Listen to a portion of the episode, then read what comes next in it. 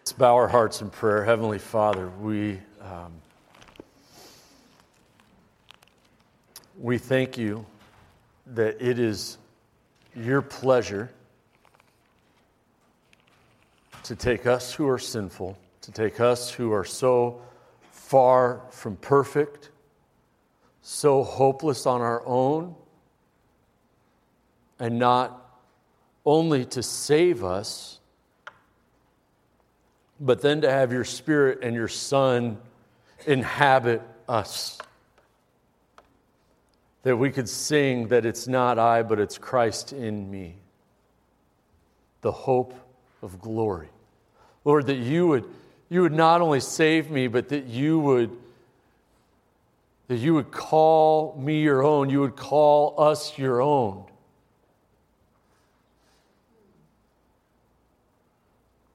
That you would not just pull us out of the, the muck and the mire of the hopelessness that we're in, but that you would clean us, that you would make us new, and you would entrust us to do your work.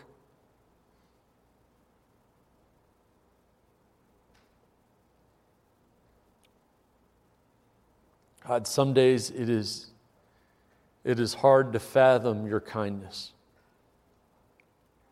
And it's, it's really hard, God, to imagine how much you love us, that you would do such a thing. And not only that you would save us, but that you would be patient while we grow. We are we are so far from your holiness, even though that's what we attain toward. We, we fall so short, and you forgive us, and you shape us, and you're not done. Lord, I pray that this morning as we open your word, that, um, that you would shape our hearts that you would, you would deepen our walk with you, that you would let us see what you've saved us from and what you've saved us to. And, and even though the, the full realization of that is not always immediate, God, we pray that you would give our hearts understanding and give us the power that we need to be obedient to you. It's in Jesus' name we pray. Amen. Well, as an NFL quarterback who was a first round pick, he became the first rookie QB to win his first three starts. He has the third most postseason road wins by any quarterback. He has the most playoff wins by a rookie. He holds franchise records for the most postseason wins, the longest playoff touchdown pass, the most game winning drives in a single season, and the most regular season wins by a starting quarterback. He had over 1,500 completions for 16,000 plus yards and 95 touchdowns. But even after all of that, Mark Sanchez is remembered for one play and primarily one play only. That is the infamous butt fumble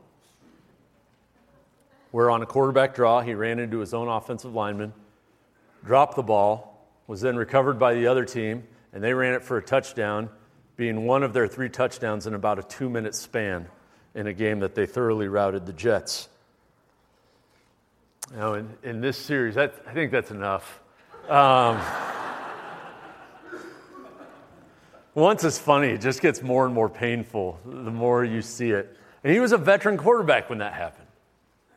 And in this, it, it's so easy, no matter how much good we do, to get known really well for a couple of key mistakes, isn't it? And in this series, we the first two sermons, as we've talked about what we're saved from and what we're saved to, the first two weeks were immediate changes that happen to us. The moment you're saved, you go from death to life. The moment you're saved, you go from being a stranger to God to being alienated to God to belonging to the body of Christ to in his family. Like these are immediate changes.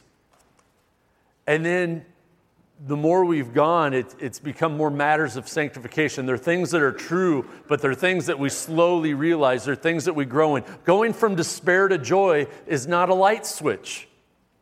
It takes a while. There's, there's moments as, that we as believers, we regularly face despair, and yet we, we find through the strength of God, through Christ in us, joy in the midst of those moments of despair.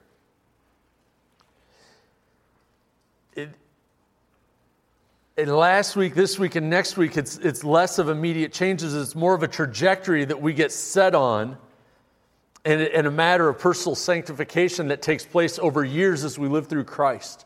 And once, once we are saved, once we enter into faith with Christ, we enter onto this, this life plan called sanctification. You know, Paul says in Philippians 1 6 that he who began a good work in you will be faithful to carry it out to completion until the day of Christ Jesus. And so we're in this, this moment where God is still working out his plan, bringing about this good and perfect work in us that'll be realized in full when we get to heaven. And it's really hard. It's, it's sanctification, it's like watching a tree grow. You get this little sapling from the tree nursery, the plant nursery, Earl, Earl May, whatever it is. You, you plant it in your yard, and if you just stare at it, it's really boring.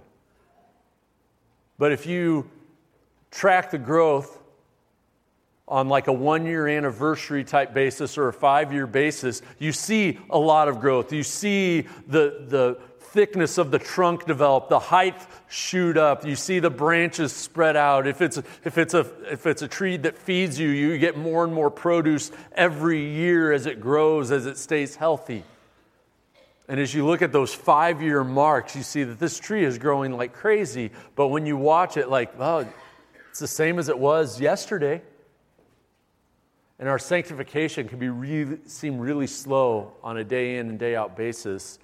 But when you look back to where you were spiritually five, ten years ago, you can see, oh, there's, there's new things happening in my life right now. There's knowledge of God that's deeper than it was. There's service of God that's more fruitful than it was. There's, there's a more readiness in my heart to forgive. And so these processes of sanctification, and, and the one that we're really looking at today is our selfish ambition. We are saved from a selfish ambition to a selfless trajectory and becoming more and more selfless and self giving.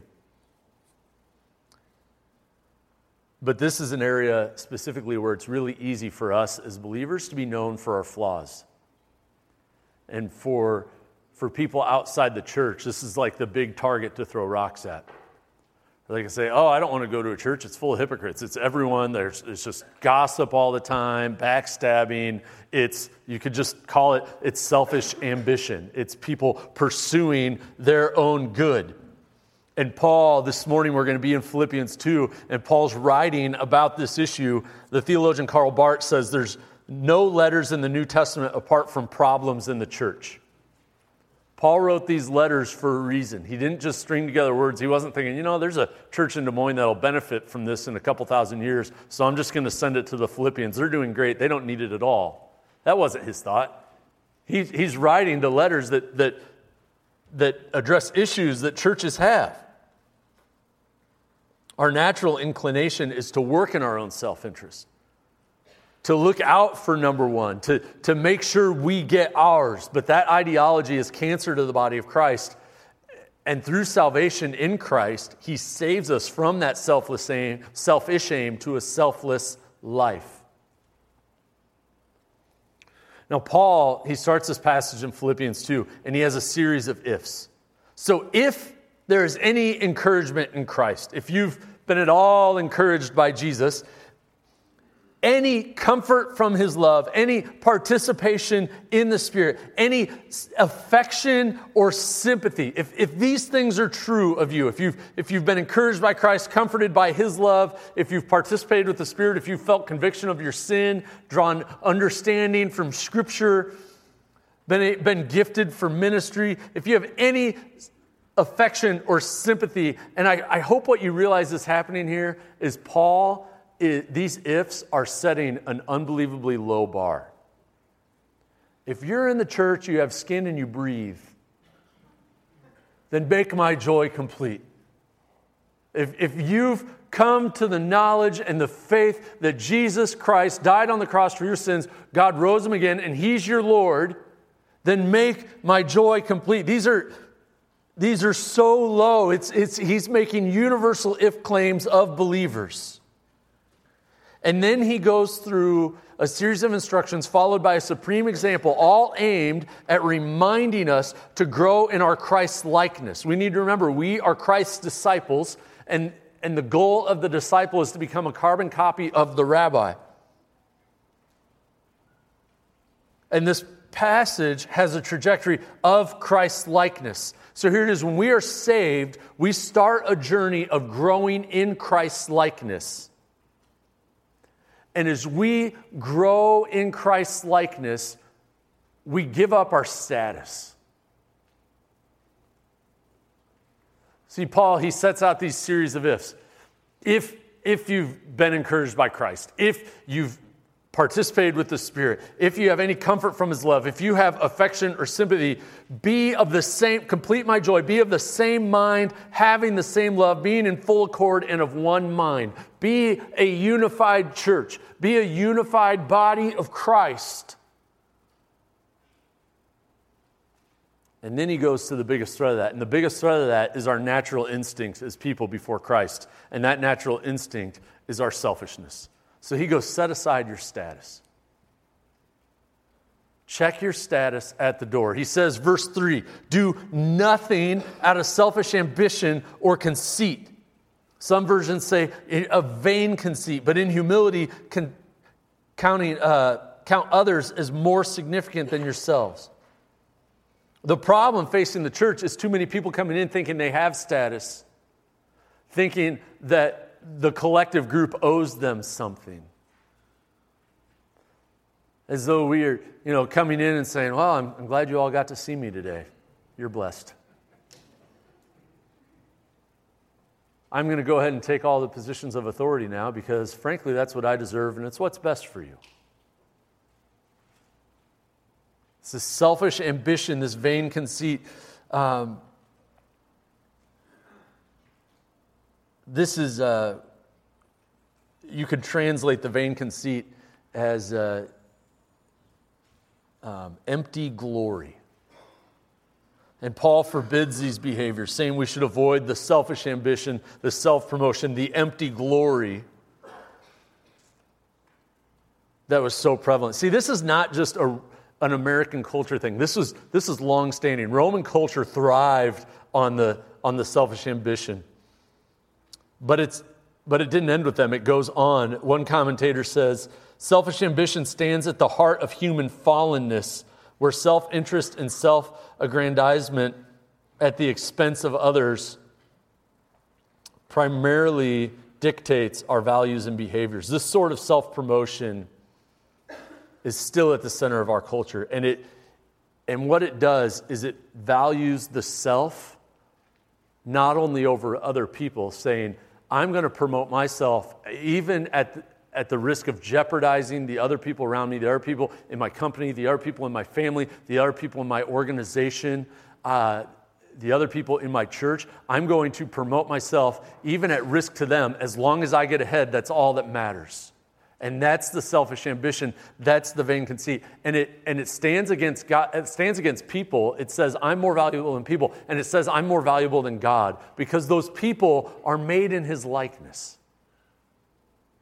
And he's told us to love them. And it's saying, God, your plan isn't good enough. I'm going to advance myself ahead of whatever your schedule is. I'm going to promote myself because if I don't do it, no one will. And this is a dog eat dog world, and I'm just going to go out and do everything I need to to get ahead in life. It is fear based survival, not faith based freedom. And it has bad fruit. In James 3:16, James contrasts selfish ambition with wisdom. And he's saying we should ask God for wisdom And he says this, but for uh, where there's jealousy and selfish ambition exist, there will be disorder and every vile practice. Because we won't love God when we act in that selfish ambition, that vain conceit. And so Paul forbids this empty glory of self. And then he gives an instruction that's really hard for the original people. And, and let's, let's be honest, it's really hard for us. In humility, count others as more significant than yourself. this is an instruction to look around the room and, and look at the faces, look at your family and say, they're more significant than me. And you, you hear stories, and some of you have survived, many of you have, have survived or been through one side or the other of major church conflicts, major church splits. And I, I wish we could go back in time and just speak John 13, where Jesus wrapped himself in the cloth and washed the disciples' feet, and speak, speak Philippians 2 and say, Count others as more significant than yourself. Don't walk into the room with your agenda saying, I know all the answers. If you guys would just listen to me and get in line, we could correct this ship. We could do things that would, that would just make us really famous. We could build a tower in our name. And instead, in humility, go into the room and say, wow, these people are more significant than me. And so I'm going to value what they have to say. I'm going to submit myself to their instruction and I'm going to count it a pleasure to serve the people in this room. To embrace the humility of Christ. To be more and more into his likeness. But this is really hard to do, and it starts if we're going to have a humility that values others, uh, that counts others as more significant than ourselves, it, it means that we need to have a right view of ourselves. And a right view of ourselves starts with a right view of God. That He is our creator, that He is our sustainer, that He is the one who saved us, that the only reason any of us have any status at all within the body of Christ is because Jesus died on the cross for our sins that I was made in God's likeness. And I rebelled against him. And through the grace of God, Jesus died on the cross, rose again, securing my salvation so I can call him Father. That I am the four, that Jesus died for sinners, of which I am the foremost. It's what Paul told Timothy, accept this phrase with saying, which is, which is true. Christ died for sinners, of which I am the foremost. And that I am a work in progress.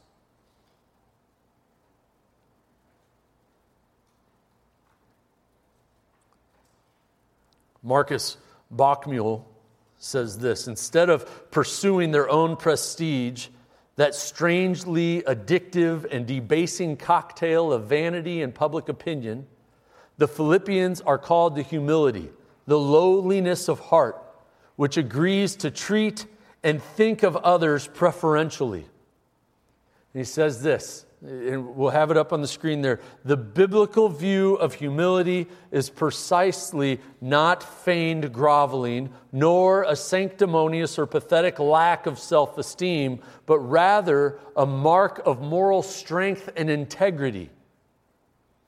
It involves an unadorned acknowledgement of one's own creaturely inadequacies and entrusting one's fortunes to God rather than one's own rather than to one's own abilities and resources. So it's not this humility is not making a show of saying, "Oh, look, you guys are all better than me. Look, look at me. I'm taking pride in my humility." Look how humble I am. Be like me because that's its own pride because it's fake. Instead, it, it acknowledges I'm a sinner saved by grace. And I don't need to prove my status because God has already saved me. Jesus has already seated me in the heavenly places. I don't need to prove anything to anyone. God has taken care of it all. And it frees me from having to secure a legacy for my own name.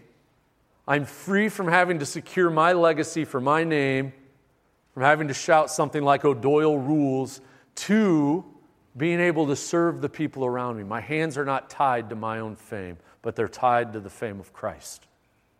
And when my hands are tied to the fame of Christ,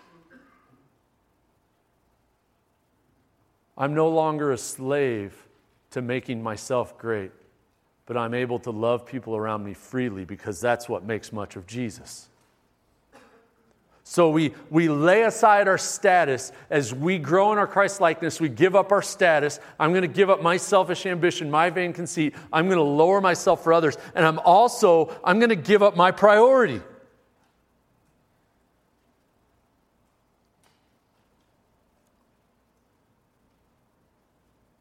And giving up our priority is this natural outflow of lowering ourselves for others because not only do we see ourselves rightly when we examine ourselves through Scripture, but we also see others rightly.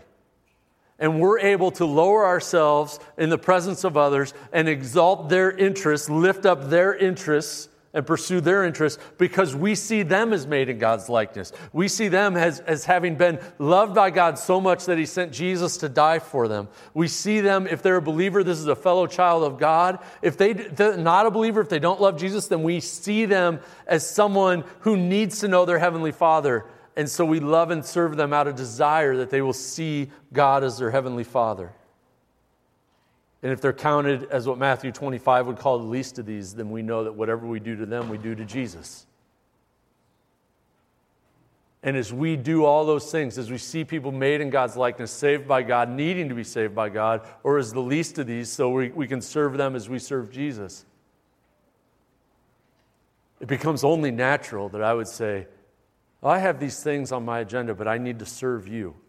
I'm not only going to humble myself, humble my status, but I'm going to I'm going to set aside my priority. I'm going to take out my spot in line to help you move up. There comes a point, there's, there's two phrases that become really common. One phrase is we say, Oh, I, I would love to be in a church like what we see in Acts where they had everything in common. I'm, I, I, just can't, I just can't be a part of any church except for that. So we have that on one phrase. I want to be in a church that, like Acts, has everything in common. And the sentiment that we don't always vocalize, but is often within our heart you can't take care of others until you take care of yourself. I got to get me right. I got to do me. And if I'm saying I want to be in a church that has everything in common and I, I can't help others till I help myself. I got to get my own stuff together before I can serve anyone else. Those two phrases become incompatible. Our heart and our actions and our motives will choose one of them. And this is where sanctification comes in, because if you're anything like me, well, Monday I was really strong over here, but Tuesday I had a pretty good day. I really served the church. But until like two. And then it went back to me. And and my this, this is me confessing my sin, my balance of, of, of selfish ambition and humility at times looks more like a yo yo than it does a trajectory towards Christ likeness. Where I, I feel like, man, I, I can look back and be like, boy, I was just so up and down. I wasn't growing towards Christ, and I don't feel like that. And that's an opportunity for me to repent and to grow in Christ.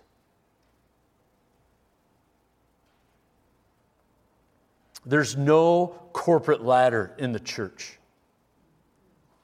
Everyone has been saved by grace, is trying to grow closer to God to serve Him and proclaim His name while we await his return. In Westchester, that's the global church. Westchester is just a local expression of that, where we're gathered together as a couple hundred people just trying to love Jesus and grow more and more in his likeness and proclaim his fame. And we're trying to experience his love and extend his love. But setting aside our status, setting aside our priority, does not begin in the hallways of Westchester as a building. It doesn't begin at the programming events of us as a church, it begins in our homes. How are we doing at setting aside our status and priority within our marriages?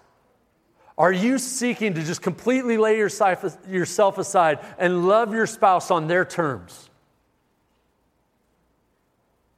For some reason, it means a lot to my, you know, you, this is hypothetical. It, let me start with that. It's hypothetical. Maybe for your spouse, this will make it easier to sound hypothetical. Maybe for your spouse, it just makes a, it's a really big deal to them to walk by an empty sink of dishes. And so loving your spouse on their terms means you do the dishes whenever you walk by and see them. Maybe physical touch is a really big deal to them. So you be sure to put your arm around them, to hold their hand, to give them that extra hug, to give them that extra affection. Maybe time spent is a big deal, so you cut down on your commitments outside the home. Maybe screen time is a really big detractor for them, and so you're not checking the scores, you're not checking the Instagram stories at the end of the day, but you just leave the phone in the other room. And then you translate this to your kids. Your kids have love languages that they perceive as well, that, they, that means a big deal for them if you write them a note and leave it in their lunchbox. If you send them texts throughout the day that you're thinking of them, that you're praying for them, maybe events are a big deal. So you find time to go out and do something with them specifically that they've been looking forward to. You serve each other. You set aside your status and priority within your family, that, that moms don't only get a break on Mother's Day, that we're eager to refill a beverage that we are eager to hear about the day, that we are eager to love them on their terms. And it starts in the home, it spreads to the community, it takes place within the church. when we view others as God made them, it no longer becomes an obligation. Because there's times where we do this because we have to. I need to lay myself down for the people in my family, so I'm going to do it. I'm just going to grit my teeth and I'm going to do it. And there's days where it's gritting my teeth and it's doing it. And there's other days, the more sanctified days, where these are people made in God's likeness for God's glory, and it is an absolute honor to serve them. It is an absolute honor to fill in the blank with, with whatever the task is that means a lot to your family. It is an honor to set aside my priority, my status, because it's not a corporate ladder. Henri Nouwen, in his book on Christian leadership in the name of Jesus, says this The way of the Christian leader is not the way of upward mobility. He's contrasting it to the corporate world. Not the way of upward mobility in which our world has invested so much, but the way of downward mobility ending in the cross. That we are continually humbling ourselves for those we lead, whether we lead them in a Sunday school classroom, our home, or on a short term mission trip, or in any sort of ministry or family context. We lead in a way that leads to the cross. As we give up our status, it's natural to give up our priority. It's natural to look at the interests of others. And in doing so, I think we will see as we grow in Christ's likeness, we grow in generosity. As we experience God's love, we extend God's love. And, and we grow in generosity, and so many times we limit gener- generosity to financial, and certainly that's there. Paul in 1 Corinthians 8 commends the Macedonian church because they, out of the love of Christ, they gave for the church and they gave beyond what they could afford. And they were eager, wanting to give again, begging for that opportunity. And it was the love of Christ. They were responding to the grace of God. But it's not just financial, it's generous with our words. That we only say what builds others up according to their needs, Ephesians 4:29. That we become generous with encouragement, with the I'm so thankful for you. I'm so I'm so glad you're here. You've meant so much to me. I'm so proud of you. That we become generous with the service in our marriage, our families, our neighborhoods, our workplaces, our church. That we become generous with emotion, expressing empathy and affection towards one another. That we rejoice with those who rejoice and grieve with those who grieve. That we become generous with our forgiveness, having our standard be Christ. That we forgive others as Christ has forgiven us. And this could be soul crushing work if we do it with the wrong motives. if we put others ahead of ourselves, hoping we get something out of it, if we sneak in little bits of selfish ambition and vain conceit, this work of prioritizing other interests instead of our own will be soul crushing. It will disappoint us, it will leave us feeling empty. And so I, I, just want to put in front of us as an example Ephesians 5:21, where he has these instructions to a church, and then he goes through different different relationships. He goes through marriage, he goes through parenting, he goes through work, but it starts with sitting, submitting to one another out of reverence for Christ. I'm not asking I'm not asking the wives in here to lay aside their own interests and pursue the interests of their husbands because their husbands are great. I know your husbands. No, they're great. They're great. I'm not asking you to do it because your husband is great. I'm asking you to do it out of reverence for Christ. Husbands, I'm not asking you to lay down yourselves for your wives because they're great. I'm asking you to do it. I'm telling you to do it out of reverence for Christ. As a church, I'm not, I'm not telling us to lay aside our interests so that we can serve the body, whether it be through nursery, children's ed, through, through buildings and grounds, through the global partners team, through the care and fellowship team, through any of the ministries we have here at Westchester. I'm not asking you to help make pancakes on Friday mornings or to bring in a bunch of school supplies because the people who are getting these things, who are benefiting from these ministries, are so great. I'm asking you to serve out of reverence for Christ and because you're growing in your Christ likeness. We do it out of reverence for Christ because we not only give up our status and our priority, we give up our personal glory. This is a setting aside of myself and saying, you know what? I'm not the one to be made much of here. Because Paul then he goes to verse 5 Have this mind among yourselves, which is yours in Christ Jesus. Be like minded with Christ as you grow in your Christ likeness. And then he, here's what he does he, he starts quoting what a lot of people think is a song that was sung in churches. That though he was in the he was the form of God. He did not count, he did not count equality with God a thing to be grasped. He didn't lay hold of his privilege and be like, ha ha, I got a throne and I deserve a throne. Bow down. You know, that's, that wasn't him. But he, he emptied himself, taking the form of a servant, being made in the likeness of men, being found in human form. He humbled himself, becoming obedient to death, even death on a cross. Having the mind of Christ means that we lay down what we think our rights and our privileges are because he laid down what his actual rights and privileges were. He set aside the throne and exchanged it for a manger. We lay aside our self perceived glory because of the humility of Jesus, the model that he had of laying aside his glory, emptying himself to serve us, to be put in human likeness, to take on humanity. And not even luxurious humanity, but born in a barn to a poor family who had to offer doves because they couldn't afford the sheep. He looked to the needs of others, primarily to that of God the Father, to be worshiped. God, you need to be worshiped by the people of this earth. And so I'm going to lay down my life so you can be. And he laid down his life for our needs because we needed to be saved. And while we were still sinners and we had no capacity to recognize what he was doing, he died for us. Instead of, instead of his own glory, he hung himself on a cross. And the text goes on to say, Therefore, God has highly exalted him and bestowed on him, Jesus, a name that is above every name, so that the name of Jesus, every knee shall bow in heaven, on earth, and under the earth, and every tongue confess that Jesus Christ is Lord to the glory of God the Father. We, we set aside our glory, not only because of his model, but because his glory is so far superior to our own we recognize His glory.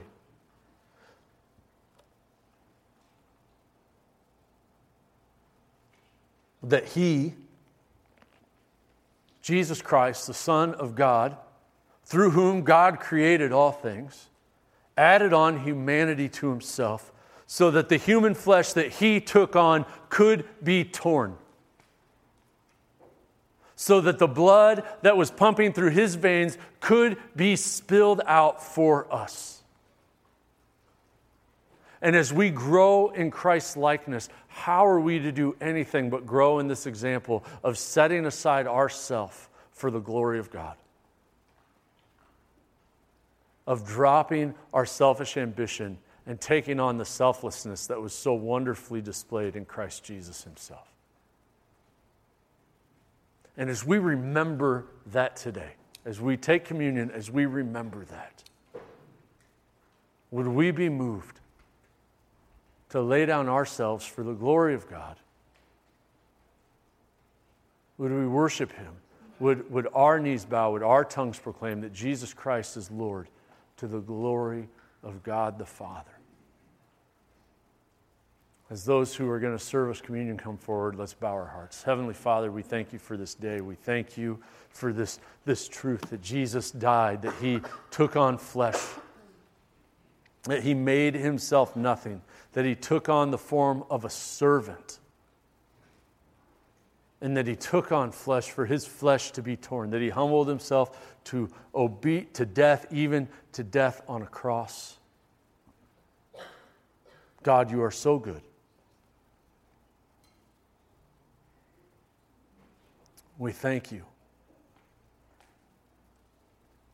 We thank you for Jesus. We thank you for his death and his resurrection. We thank you for his humility, that he emptied himself. And that now he sits on the throne no longer emptied, but full of glory. We praise you, Jesus. Amen.